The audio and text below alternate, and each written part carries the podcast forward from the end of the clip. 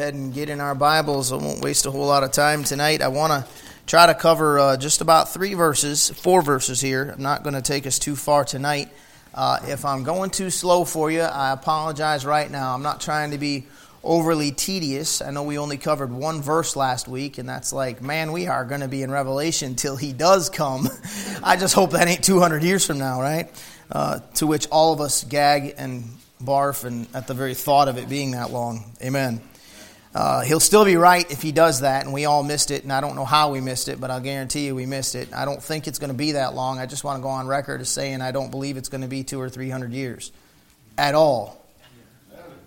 But I'm just telling you this God can do whatever he wants. That's the point I'm trying to make. Sometimes we've got to stretch our little feeble minds outside of our comfort zone just a little bit, as long as it's biblical. You understand what I'm saying? I believe with all my heart the Lord can come back whenever He feels like coming back. And we all missed it. And we'll say, How in the world do we miss it? There's no way. And God's going to be like, Well, look at this and look at that passage, and I'll go over here, go over there, and this is why. And we're going to be like, Oh, we thought we knew the Bible, but when we got to see the one who wrote it, the one who is it, we'll talk, we'll look at that tonight. Uh, we're going to realize how little we actually know. In the meanwhile, He can teach us. And we're going to see some passages on that tonight. Uh, and I want him to teach us. Amen. I mean, I really want to know my Bible. And I believe with all my heart the Lord could come back tonight. I don't think I don't think we're waiting for anything. I really do not believe that we're waiting for anything. I, don't be looking for a red heifer. When you see that stuff on YouTube and on the internet and all that stuff, and come running to me with that, listen, come to me with it. I'm absolutely fine with that. Don't be like, oh, I don't want to ask Pastor about this because he's going to think don't worry about it. Come to me with it. But I'm telling you right now, all that stuff is a bunch of tomfoolery because it sells. Do you understand that? It sells. And that's why these guys are always coming up with something else, you know, blood moons and all the rest of that stuff. We are not waiting for anything to happen but the trumpet to sound. That's all that has to happen. You do understand that, right? Now, now here's, here's the argument on it. Here's a great thought for you. If he could have come back in Acts chapter 7, Jesus Christ was standing up when Stephen was being stoned, and he looked up and the heavens were open. He saw the Lord standing. Now, the goofy Bible scholars will tell you that he's standing because he was going to greet his servant Stephen, which is the biggest crock of baloney I ever heard in my life. I mean, if God stands up to greet every good servant that's coming into heaven, he'd have been a, he'd be a jack in the box. Do you understand what I'm saying? Well, Jesus Christ, like, now stop and think about it just for a minute. You're so spiritual that Jesus Christ, when you walk in the throne room, is going to stand up to greet you with honor. it's just bizarre to think about that. That a guy would even say that or believe that just blows my mind. He was standing up because if Israel had repented at the preaching of Stephen in Acts chapter 7, the whole thing would have kicked off right then and there. Now, you go figure that out. Now, I got more answers on it than that, but I don't have time to dive into all of it right now. But you think about that for a minute, just, just the concept. I know the counters to it all. The concept is that the Lord had so much of the Old Testament prophecies all fulfilled already that somehow it all matched up and played out by Acts chapter 7 and he could have come back right then and there if Israel had repented at the preaching of Stephen, and the whole thing would have kicked off at that point. You'd have had a tribulation, you'd have had a, a second second advent, you'd have had the whole nine yards, the millennial kingdom. That would already be over, and we'd be in eternity future. Now, I'm just asking you to think about the power of God and about the fact that we are told to watch and pray we're told to look for that coming, the blessed hope and the glorious appearing of the great God and our Savior, Jesus Christ. And early on in the book of Acts, those people believed and understood so much in the second coming of Jesus Christ that they went hog wild trying to get the gospel out. They abandoned everything to fellowship with Him, walk with Him, preach the gospel, and they turned the world upside down because they were so sold out to the second coming of Jesus Christ. They're looking for Him to come get them. They were expecting to go. Now, if we could get back to that point, your life would change. I guarantee you, your life would change. Now, there's a million different, very interesting thoughts. There's a whole bunch of really cool thoughts, to be honest with you, about all that stuff. I mean, I heard years ago, and somebody reminded me of this recently. I heard years ago a, a good Bible teacher, a guy I, I, respect like crazy, brilliant. But he came up with a thought that, as the first time I'd ever heard it, and had it heard since. And you know, it's that you know that there's there's could be like this warning that the Lord is coming, and we got a 40 day notice. And I, I won't go into all of it, but you know, I, I, I don't I don't believe that that stuff is okay to start actually teaching publicly. It's interesting, isn't it? There's some really interesting concepts of what could be or could not be, but you got to be super careful when you start trying to dive into all that stuff because if stuff you're reading into or you're saying, well, look at this possibility, that possibility, what if that doesn't line up? Now, think about that for a minute. I don't want some of these little kids sitting here to lose their faith in the Bible. Now, let me tell you what lines up, and I know for sure. He could come any second now. Now, if you'll live like he's coming any second, but you'll plan like you're going to die of old age, you'll be all right. that makes sense? That's, that's where my head's at on it. That's why I mentioned to you not long ago that the Lord really, because of the calendars and how our calendars are off from the Roman cal- from the Jewish calendar and all the rest of that stuff. If you go back and look at it, ask Mr. Mr. Jewish stuff over there. He knows better. We're off, right? Now you add two thousand years to us being off. You think about how far off we actually might be. What time frame is God on? In the Old Testament, when God is given time frames for Israel, He gives uh, in one passage He gives one number, and the next passage He gives a different number. It's off by seventy years. And the Bible critics will say, "Oh, look, see, that's a mistaken copyist error because look at there is actually well, when you take when you go back there and you find out why God doesn't count 70 years, it was because it was 70 years of the backslidden state of Israel where God stopped the time clock in God's time. He stopped the time clock for 70 years and then picked the time clock back up again in a different passage of Scripture, but cut out 70 years because he wasn't counting when, when the Jews were backslidden. Ain't that interesting? What does that do to the time frames? If we're going by a 6,000 year time frame, we could be off at least 70 years. do you get what I'm saying? That's kind of cool stuff, ain't it? I mean, that's exciting to me. I, don't really want to date it. I mean, I like to look at all this stuff. I've heard all the arguments and I, and I like it all, but I don't get into teaching a lot of that crazy stuff. With the help of God, as we go through here, I want to keep this as simple as I can to give you the right structure and the right bearings doctrinally so that you understand the doctrine of what's being taught and you get a good grasp on your Bible. I want your faith in the Bible strengthened. And all the hypotheticals are cool to study, and I have no problem with studying them. I have no problem discussing them one on one. If you want to talk later, that's good. But I promise you, I want to stick to the Bible and give you the basic nuts and bolts of this stuff because that's what really helps us. Now, I'm not bashing on guys that taught stuff. I hope you understand that or, or mention it. They weren't saying like this is a doctrinal thing we all got to stand for. It was really taught as, hey, here's an idea. And I think that was the way it was coming across. But I'm real careful about jumping on the bandwagon of that stuff. You got to watch out for it. People love prophetic stuff, they love revelation.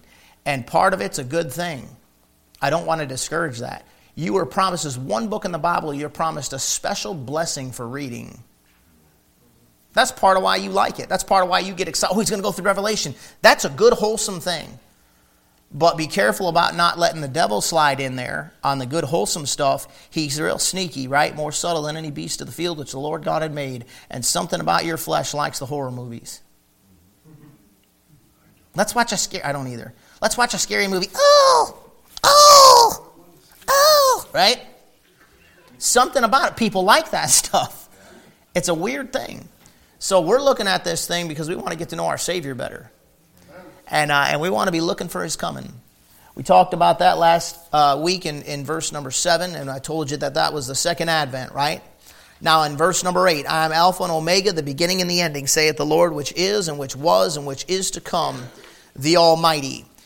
Now, you know who's speaking here. It's the Lord Jesus Christ, right? This is the revelation of Jesus Christ. And you see what he says about himself. He said, I am the Alpha and Omega.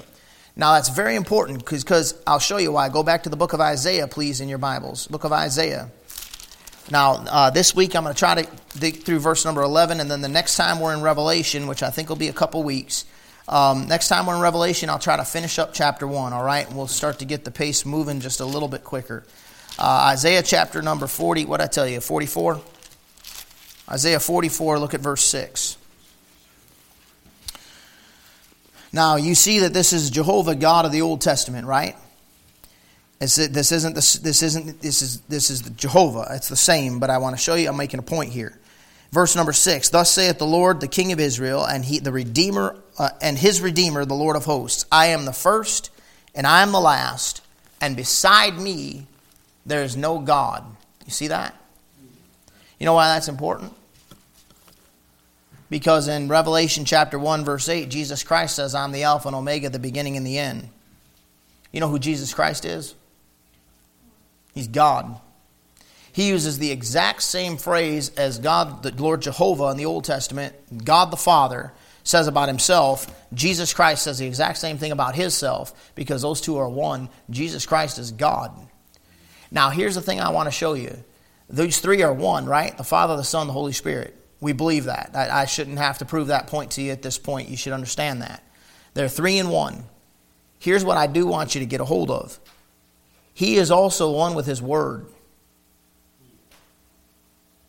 I've always said this, and it sounds super extreme to people, but you cannot tell me you love Jesus Christ and hate the Bible.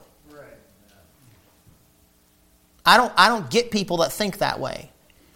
Jesus Christ is the Word the capital W, right? That's the proper name for Jesus Christ. He's the first and the last. He's the Alpha, the first letter of the Greek alphabet, right? And the Omega, the last letter of the Greek alphabet. In, in, the book of, uh, in the book of Isaiah, he says, I'm the first and the last. Go to Genesis chapter 1, verse 1. Most all of you can quote it, but look at it anyways, if you would. Genesis chapter 1, verse 1. Now, there's nothing in this world that you can put your hands on, and I mean absolutely nothing in this world that you can put your hands on that is more important than your Bible. Now, to some people, I just said something absolutely insane. Well, what about your kids? What about your wife? What about your. There's nothing in this world you can put your hands on more important than your Bible. How are you going to be a good husband or a good wife? Without a Bible? How are you going to know how to raise your kids God's way without a Bible? I need the Bible. You understand that? That's the most important thing in the world. What difference does it make if I'm a great husband and a great father and I treat my wife just absolutely perfect? we can all laugh, right? None of us are that perfect. But let's just say I'm the best husband in the world and the best father in the world, and my family dies and goes to hell for eternity. Right. What kind of a father was I? I gave him a good life. What's that but a drop in the bucket compared to eternity? There's nothing more important in this world that I can lay my hands on than a Bible. Nothing. Genesis chapter 1, verse 1 In the beginning, God. I am the first. Go to Revelation chapter 22, please. He said, I'm the first and I'm the last. In the beginning, God. That's God the Father, right? Go over to the end. Look at Revelation chapter 22, verse 20. He which testifieth these things saith, Surely I come quickly. Who's that? That's Jesus Christ, ain't it? Even so, come, Lord Jesus. The grace of our Lord Jesus Christ be with you all. Amen. Look at that.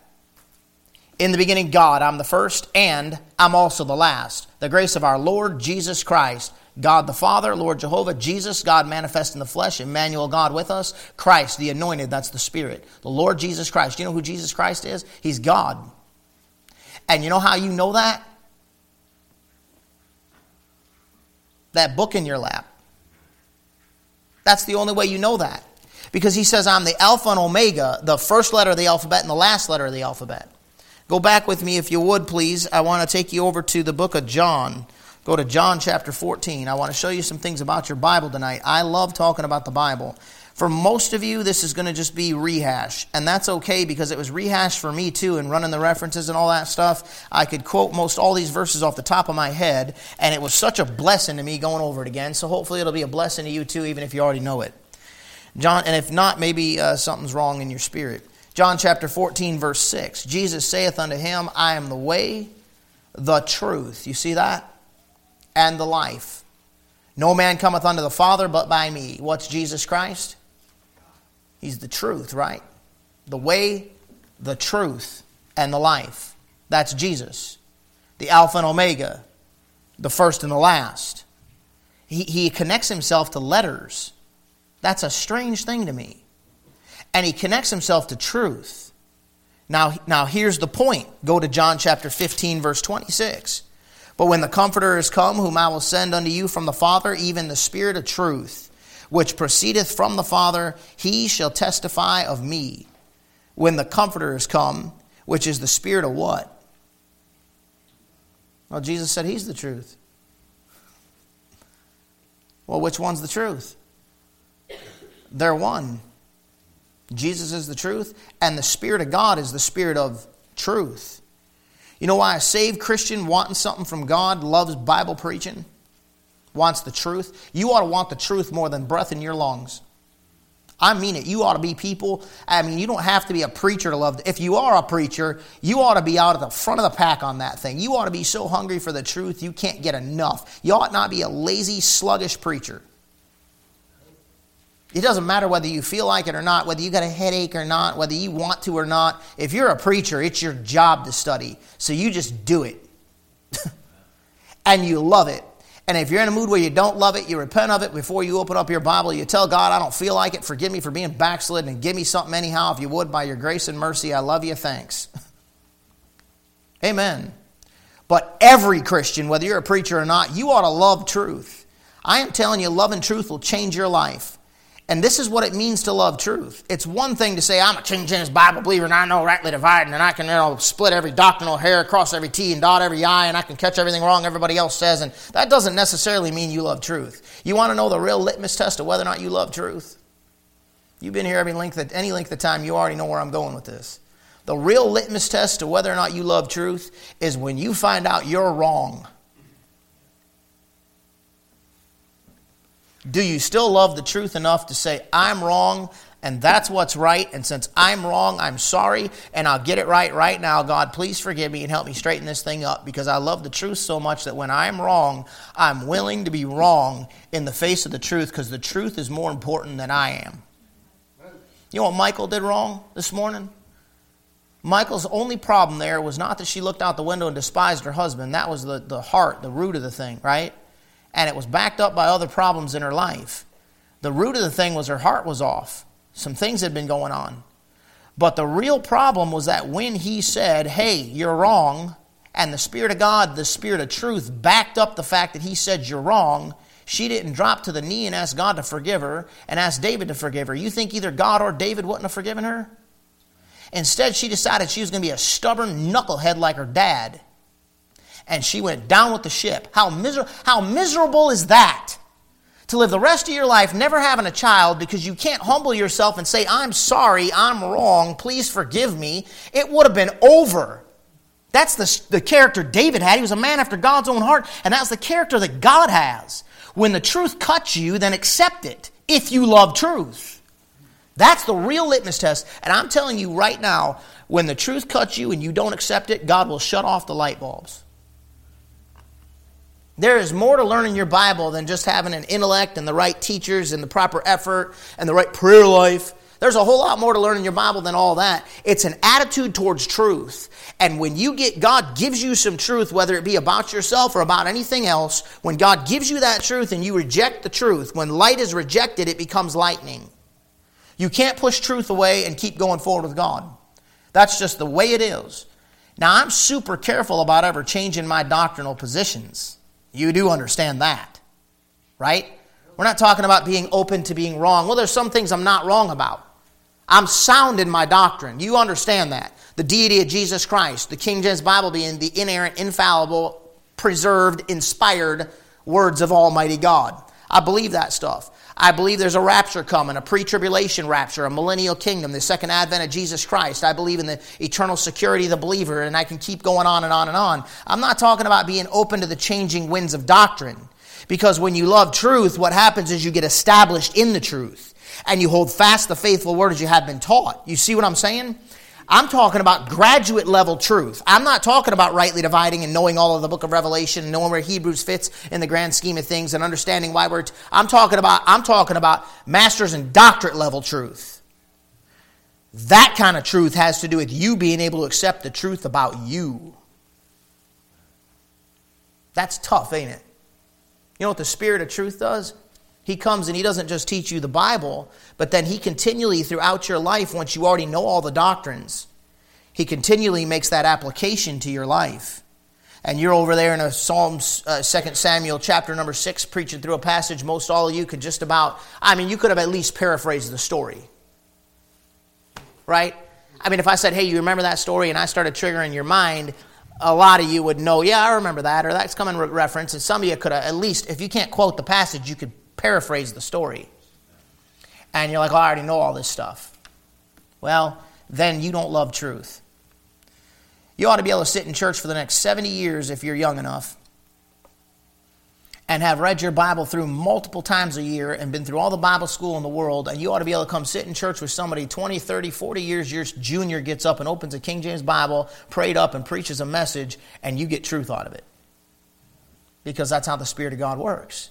And that's how your Savior works, because He's the truth and His Spirit's the truth. But that's not all. Keep going forward in your Bible, please, to John chapter number 16. Look at John 16, 13. You see, people don't grow out of a Bible believing church. You can't give me that garbage. You can't come to me with the story, well, I've been so well fed all these years that, you know, I'm, you know, be careful about feeding your people too good because they just turn on you if you feed them too good. I don't know about all that. Uh, granted, there might be one or two knuckleheads that bite the hand that feeds them. That's just life. That's just human nature, but not the majority. John chapter 16, right? I think that's what I said next. 13. Howbeit, when he, the Spirit of truth, is come, he will guide you into all truth. For he shall not speak of himself. Now, that's important. We'll see that as we get down further in the passage here in a minute. But whatsoever he shall hear, that shall he speak, and he will show you things to come. He shall glorify me, for he shall receive of mine and show it unto you. So the Spirit of truth is there's a capital S there, and he's the guide into all truth. So you come and you sit in church and you say, Okay, God, speak to me. Well, Pastor Reagan taught me so much. Well, Pastor Reagan might have done his homework, hopefully, right, by the grace of God, and laid the things out and might have the gift and calling to do that. But let me tell you who's actually teaching you it's not the man. If you learn anything, it's because the Holy Spirit of God clicks it in your mind and clicks it in your heart, and you're going, oh, oh, well, that was, I never saw that before. You know what? I never realized. I do need to change that. I need to work on that. Yeah, that is an error. You know, do you know that, honestly, gentlemen, in your leading your home, when you're man enough to go, hey, you know what? The Lord showed me something today, guys. I'm sorry. That doesn't undermine your leadership. I don't. I really don't think that undermines my leadership. If I'm wrong and I tell my wife and kids, hey, I'm sorry, I was wrong about that. I think your kids, mama, I think your kids will appreciate and respect watching you grow spiritually. And kids, I guarantee you, your parents respect it when you do. When you come home and say, Mom, Dad, I got to say I'm sorry for my rotten attitude. Lord convicted me in church today. It's going to encourage their heart to hear God speaking to you. That's gone. It's not preacher, it's God. Well, you know, we got to have a preacher. Well, that's right. God put preachers in the church and Ephesians 4 is a gift to the church to edify and help you and teach you, but it's the Spirit of God in him that's teaching you. Uh, like the Ethiopian eunuch, how can I understand what, I, what thou readest? How can I, except some man guide me? You just better make sure you got the right guide you better make sure that the man you're listening to and following and studying after is a man that's truly got you in the Bible and that's truly called of God to do the job and gifted of God to do the job. I believe there's a lot of preachers in pulpits that are there for a profession. A lot. Most of, thank you. I don't need to say it. He got it. He's right. Most of them. Be real careful, mom and dad, about calling your kids to preach. Don't even put that stuff. If you think you see it in them when they're little, don't you dare put it in their head. Just pray over it. Keep it between you and God and pray over it. You know, there's a whole wave of that kind of thing going on throughout a lot of fundamental King James Bible believing, independent, rightly dividing, blah, blah, blah, you name it, where it was the thing to do for a young man to be called to preach. So everybody's getting this call to preach. Like, what does that mean? Do you, can you even define that for me? Do you know what that means? an emotional experience in a high pressure situation in a church service where the agenda of the preaching was to get young men at camp called to preach. A guilt trip because souls are dying and going to hell all over the planet, and so we need to put the pressure on them to get them to respond. Now, did you ever stop and think about that? Look, I'm not against the call to, call to preach. I can discuss that later if you want to talk about it. I can talk about it later, but I'm just telling you this much. If you say you were called to preach, that's wonderful and everything, but that just means you finally realized what God put in you the moment you were saved. Stretching your minds a little bit outside of the norm. Because the moment you get saved, God gives you a certain amount of gifts and a portion of those gifts. And I realize you can pray for some and desire some and maybe even develop into some. But I'm telling you right now, it's a gift of God to the church to edify the church. It's the Spirit of God that's doing the teaching. That's why one passage tells you you need a man to guide you, and God put pastors and teachers in the church to teach you. And another passage on the other side of the thing says you need not that any man teach you, save the Spirit of God. God wants a balance on that thing. He doesn't want the man's ego to run away with the, with the pulpit. And he doesn't want your mindset to get off track when God uses. He wants you to love your church, love your preacher, all that stuff. But he doesn't want you to get so far off track that his glory is being robbed by some man or your inordinate affection toward a man or toward a figure or toward a position that God put in your life. Not to disrespect it, but to understand the proper balance in it. Does that make sense? It's the Spirit of truth. It's the Holy Spirit of God. All right, look at John 17 17. Here's what I find super interesting. It's obvious, right, that Jesus Christ is the truth. It's obvious that his spirit is the spirit of truth. It's obvious he's the Alpha and Omega, the first letter in the Greek alphabet, the last letter in the Greek alphabet, right? The first and the last is God the Father. The Alpha and Omega is the Lord Jesus Christ, the beginning and the end, which was, is, and is to come. Very interesting, right? Now look at John 17 17. He says, Sanctify them through thy truth. Thy word, small w, is truth. Now, you see why I say you can't separate your Savior from your Bible? I'm not saying that we bow down and pray to the ink and paper. I'm saying that this thing was forever settled in heaven. This book in front of you is an eternal book. This book will be there at the judgment. This is one of the books that'll be there at the judgment. So you got to understand that. This thing is important to God. This is how you got to know who Jesus Christ is, being born again, not of corruptible seed, but of incorruptible, by the word of God, which liveth and abideth forever. You understand that these things have I written unto you that believe on the name of the Son of God, that ye may know that ye have eternal life, and that ye may believe on the name of the only begotten Son of God. These things have I written unto you. He gave you a book so that you could get to know Jesus Christ. If you're going to grow in Jesus Christ, you better love your Bible. He's the Alpha and Omega, the beginning and the end of the Greek alphabet. And now I'll take you to Psalm, don't turn there, but go to Psalm 119 in your Bible. You've got Psalm 119, you've got a whole bunch. The longest chapter in your entire Bible is all about your Bible. And it's broken down into eight verse segments, and every one of those is headed by a different letter of the Hebrew alphabet. He's the beginning and the end, and He's everything in between. And then he gives you the final culmination of his perfect word in the English language. You've got a King James Bible in front of you. We've done lots of studies on that. You can go back and listen to them if you, if you care to. You should understand and know that what you got in front of you is the perfect word of God. He originally gave the Old Testament in Hebrew, no problem. That's the truth. Then he gives the New Testament originally in Greek. No problem. That's the truth. Then he translates them from those two different languages, picks them up, and drops them off in the English, which is the universal language of the end times. And you have the perfect words of God right now in a King James Bible, all of it being English. That's, that's what Jesus Christ, he promised he'd preserve them from this generation forever. You know what he gave you? His words. Why is it hard for people to believe that there's a perfect Bible? The same idiots that think that God's not powerful enough to preserve his perfect word. Now, if you don't understand that, I'm not calling you an idiot. If you don't yet understand that, I will tell you the Greek and Hebrew scholars that have brainwashed people into believing that garbage are idiots. I don't care what their IQ is. They got enough faith. It's the same thing as like the evolutionist perspective, the same philosophy. They got this ultimate faith in something ridiculously miraculous that I agree with. I believe God actually had men write down the original manuscripts and that they're perfect, thoroughly furnished, that they were the perfect word of God. When they wrote it down, I have no problem with the guys that say that. Okay, great. Then God gives them, puts it in the Greek. Okay, I have no problem with saying that that was God, the holy man of God speaking as they're moved by the Holy Ghost. I got no problem with that. You know what else I don't have a problem with? I have no problem thinking that God can keep it under this generation forever, that in your lap you still have the perfect, inerrant, infallible, inspired words of Almighty God, and I don't think you have them in the originals. Nobody has an original. No, they don't exist. Nowhere on the planet do the originals exist. If you watch God's habit, God always destroys the originals. Moses gets the original Ten Commandments, God breaks them and gives them another one. All the way through that pattern, you're going to see God work in twos like that, a verily, verily of God. You don't have the originals, and neither do the guys that claim originals. It's a big smokescreen. If you waste your time worrying about all that, it's because you don't trust the power of God. You err not knowing two things the scriptures, that's one problem you got, because what's in your lap has to be perfect, or there wouldn't be things in it that are in it scientific proofs that God is real because God wrote them down before science knew them.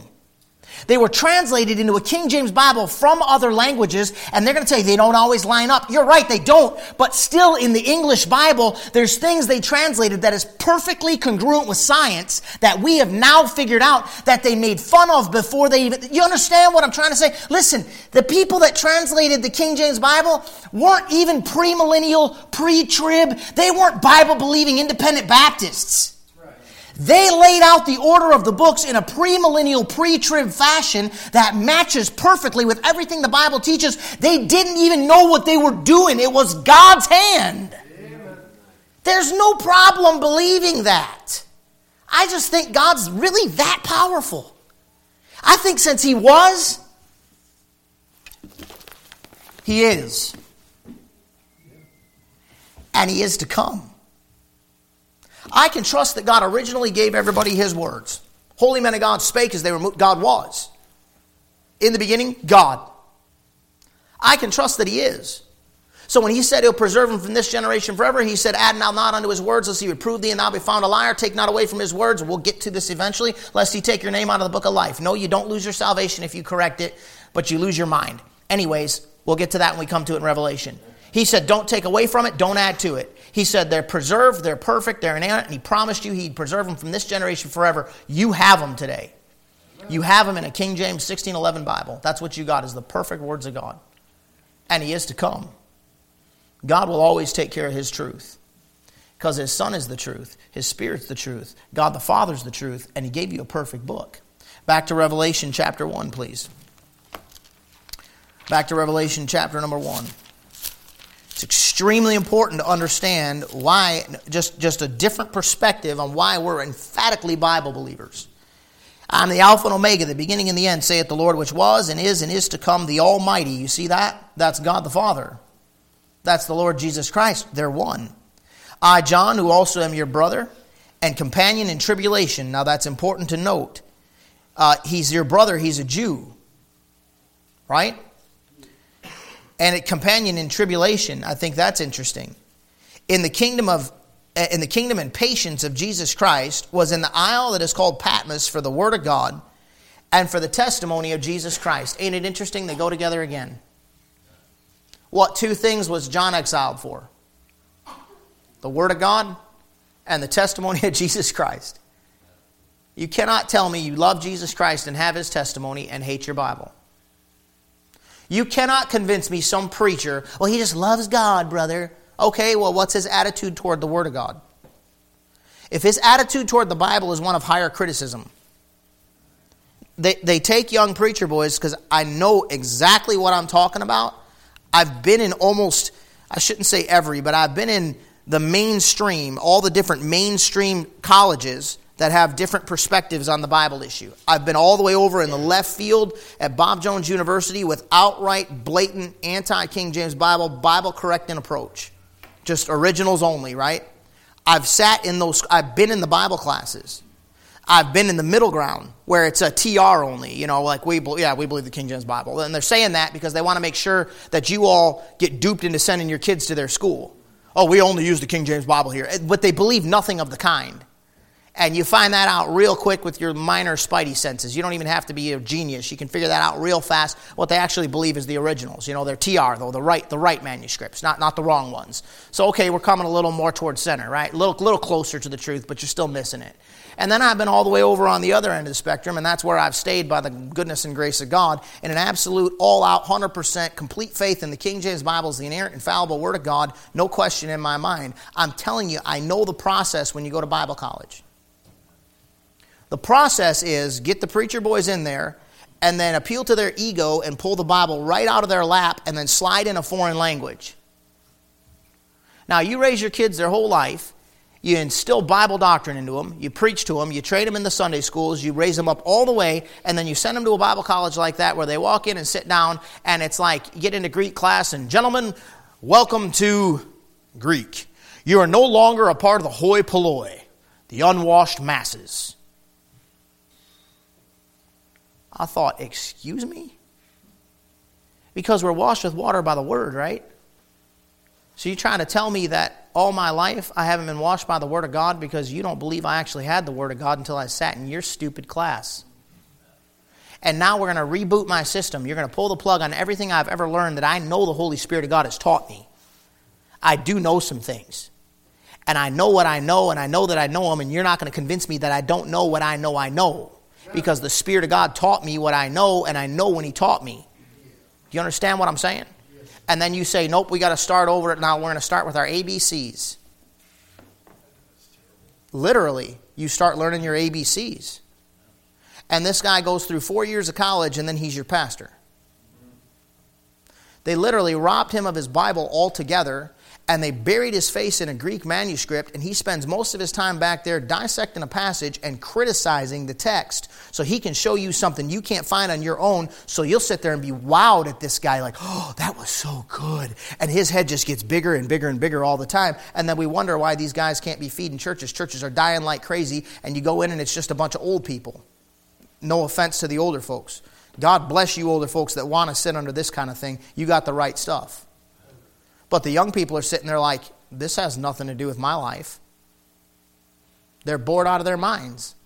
So what do we got to do? Well, since the preacher doesn't believe the Bible, he ain't soaking in the book and he ain't giving you anything that stirs your soul or helps you in your real life, day to day life, but he's just pumping up his own ego all the time. He's got to get up there and just figure out ways to keep you in. So we'll bring in the music and we'll bring in the programs and we turn the preacher into a professional kiss up who's walking around trying to make sure he's keeping everybody happy all the time. I can't operate like that. I'm not trying to be a jerk. I promise you, I'm not going to stay so, so tuned into people's little sensitive emotions that I'm losing sleep because I didn't shake somebody's hand or say hi to somebody. I, I do my best. I really do. I try to be, remember that stuff. I'm happy to see all of you, and I love everybody. I mean it. But good night, man. Don't turn me into that. I'm a preacher. I'm here to try to feed you. I want to pastor you. I want to help you. That's all important. But I'm not compromising truth to do it. What you got in your lap is the perfect, inerrant, infallible, inspired words of Almighty God, and you and I need to study them together so we can get better for Jesus Christ and figure our lives out. Because our lives aren't that easy to figure out. But He can help us. That's what we need Him for. He's in there for the Word of God and the testimony of Jesus Christ. My preacher loves Jesus, not if he don't love his Bible. And real preachers that love their Bible and love their Savior will be hated by this world. Shepherds are an abomination to the Egyptians. Isn't that interesting? That's a typology of the Old Testament. God knew what he was doing when he wrote that book. It's so, it's so multi layered, you'll never figure it all out. They're an abomination to the the world hates preachers, Bible believing preachers. So they'll take a guy like John and they'll throw him off on the Isle of Patmos and say, "You need to, we need to put you away because you're the problem with the world." Elijah, you're the troubler of Israel. I ain't the troubler, you are. Well, you're the one that brought the. It's because of your sin. I just told you what God said. To, it's just God doing the thing. Get right, fool. Oh, you shouldn't talk like that. Okay. You know Ahab and Elijah. All right, look at verse 10. I was in the Spirit on the Lord's day. Now, stop. That's not like the charismatics tell you. All right? That, that has nothing to do with this whole, you know, I'm in the Spirit. Go to 2 Corinthians chapter 5. Let me show you about you being in the Spirit. 2 Corinthians chapter 5. This is the church, right? To the Corinthian church, the church at Corinth. So, doctrinally, this is to you. Verse 1 For we know that if our earthly house of this tabernacle, that's your body, were dissolved, right? Guess what's going to happen eventually to your body? So people say, is it, is it a sin to cremate? You know, is it wrong to cremate? And then Bible believing guys will go out and they'll write all these books about the origins of cremation and all the rest of this. Well, God said, dust thou art and unto dust thou shalt return. So if you want to speed up the process, knock yourself out. I mean, I tell my wife all the time, like, just fry it up, man. I mean, that'll save a ton of money. Y'all can get together and cry and have a little thing up front and it's all good, right? Honest, that's, it's just dust going to dust. You get so super spiritual, you get unbiblical, and then you dig into history and find out the origins of, of cremation and stop it. show me in the Bible where that's wrong, please. If you show me in the Bible that that's a sin, then fine, but you can pull a couple of little illustrations out, but you can't show me doctrinally where that's biblical, that it's wrong. So quit messing with people if they cremated a loved one and now they're freaking out because they read some stupid pamphlet from some guy that gets them doubting what they did. And now they got some, some people don't think about things from a pastoral. You need to deal with more people before you start running your mouth all the time with your personal convictions about stuff if it ain't Bible. That takes us back to this morning critical spirit. Guess what's going to happen to that flesh you're in? What's Brother Paul's favorite song? Uh, I'm going to get a new body one of these days, right? That was the, uh, I forget who it was that sung it, the special group we used to have come here. Yeah. I can't think of it right now either, but yeah, that's a great song, man. one of these days, guess what you're getting?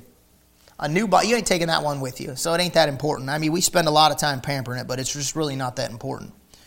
We have a building of God. So if our if our bodies dissolve, we have a building of God, and house not made with hands, eternal in the heavens.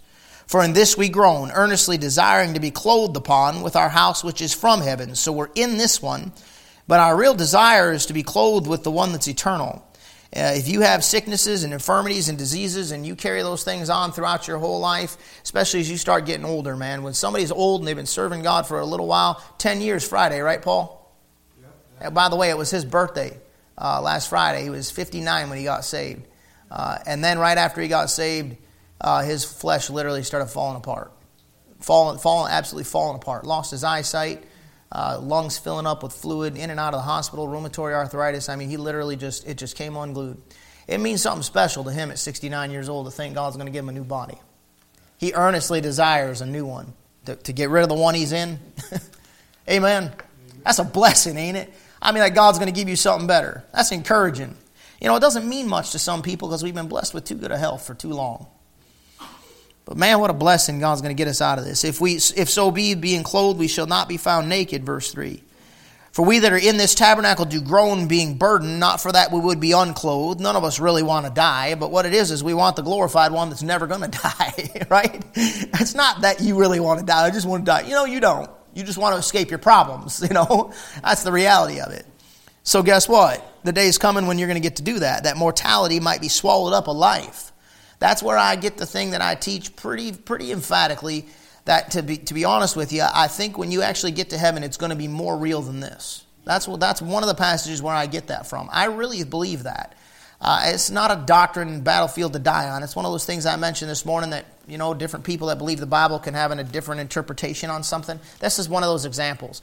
But but I think really, I think when you get to heaven and you look back at this life, this life is going to feel like some kind of a vivid dream because it says mortality, you're living in death.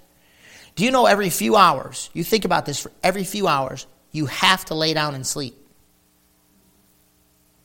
I, I, I know the number, but it's not coming to me right now. Your body can only make it so long without sleeping. Anybody know the number? It's not long. Is it like three days or something like that at the most? Something that sound right? Something like that. It'll kill you if you don't sleep. You're so mortal you don't even know it. You can make it about 30 days without eating, and you can make it about three days without water, and the last two of them are going to be horrible. you have a miserable third day of delusional insanity. You're dying. You're so mortal you don't even know it. And someday this mortality is going to be swallowed. That's a great passage of Scripture, man. Now, he that wrought us for the self same thing is God. Now, watch it who also hath given unto us the earnest of the Spirit. Therefore, we are always confident, knowing that whilst we are at home in the body, we are absent from the Lord, for we walk by faith, not by sight. We are confident, I say, and willing rather to be absent from the body and to be present with the Lord. Wherefore we labor that whether present or absent, we may be accepted of him, for we must all appear before the judgment seat of Christ, that every one may receive the things done in his body, according to that he hath done it, whether it be good or bad. Go back to Revelation chapter 1. What I wanted you to see is you're in the Spirit now because he's dwelling in you. This passage of Scripture in verse 10 is John literally being caught up into the future. He was in the Spirit, he was caught up and taken out on the Lord's Day. That's not Sunday. I think I said it this week or last week when I was publicly praying that, you know, thank you, uh, blessing to be in your house. I don't believe that. I don't believe this sticks and bricks is the house of God. but you know what I mean by that, right? And the Lord does too. It is a building that we've dedicated to gathering together for the preaching and teaching of the Word of God. It's church. It's a really important thing. I believe in respecting it. I don't believe in tearing it up. I really love the, the, the note that Brother D put downstairs to the kids. Any parents seen that? Let's back him up, okay? He said, Kids, uh, something like, what, what, did it say? Something like, I'm not your maid or something like that. Uh, please throw your cups away when you're done with them. Thanks, Brother D, with a smiley face, you know? Um, and if you know Brother D, then when you saw that, you smiled and you didn't get offended. You, you know Brother D. He loves the kids like crazy. But, uh, but that was a real good note. Why? Because this, this is important to me and, and to him. He's up here working throughout the week, keeping things looking. These things don't just say this sharp with this many kids running around, all that stuff. He keeps it up. And that's a blessing, right? Uh, it's important. But this ain't the house of God. He's dwelling in you. The, the Lord's day isn't Sunday, the Sabbath. Shocking to me, the stuff that's been taught all these years, and nobody says, Where's that? Where's that? Preacher, can you show me the verses on this being the Sabbath? people just they just they just drink the Kool-Aid, man. They just drink the Kool. Well, my preacher said they just drink. Oh, that sounds right. You know, they just walk. You wouldn't do that if your doctor said, "Hey, you know, I got some really bad news. We're going to need to cut you." You start asking some questions, don't you? You kind of want to be educated on what they're going to be doing. You ought to be. Oh, we're just dealing with our eternal soul. Just truth. You know, that's what my preacher says, anyways. Where's that at in the Bible? Because the Bible is really important, and my personal relationship with Jesus Christ is really important. And I really don't have a personal relationship with Jesus Christ if I don't have a personal relationship with my Bible. So if I'm struggling with my Bible, which we all do, especially when you start, then just keep coming and keep trying and stay at it. Be faithful, listen to preaching online, come to church, and with time get to know your Bible better. It's very important. This isn't the Sabbath. We meet on the first day of the week because it's the day Jesus Christ rose from the dead the Lord's Day, and I already told you this, so I'll just mention it, and we're going to wrap up here. The Lord's Day is also the day of the Lord. That can refer to anywhere from the rapture to the tribulation period to the second advent to the millennial reign. It's that time frame that's the day of the Lord. And when you look up the different passages, different times, it can be talking about different portions of that period of time. But it's from the time the trumpet goes off to get you and I out, all the way out to the end of the millennial kingdom as the day of the Lord he was in the Spirit on the Lord's day. God took John, caught him up into the future, and look at that verse. He says, I hear behind me a great voices of a trumpet. Ain't that weird that it says, I heard behind me? God called him up into the future. He's looking back. Ain't that a trip? It's pretty cool. So he's telling you where he's at. That's not doctrinally about you. I was in the Spirit on the Lord's day and I started speaking in tongues and flopping around on the floor and puking on myself and flipping out. Man, the Spirit of the prophets are subject unto the prophets. So if you got to have people up front specifically positioned with blankets to chase the girls around and throw a blanket on them to keep them modest, you're going to tell me that's the Spirit of God? You've seen that stuff, ain't you?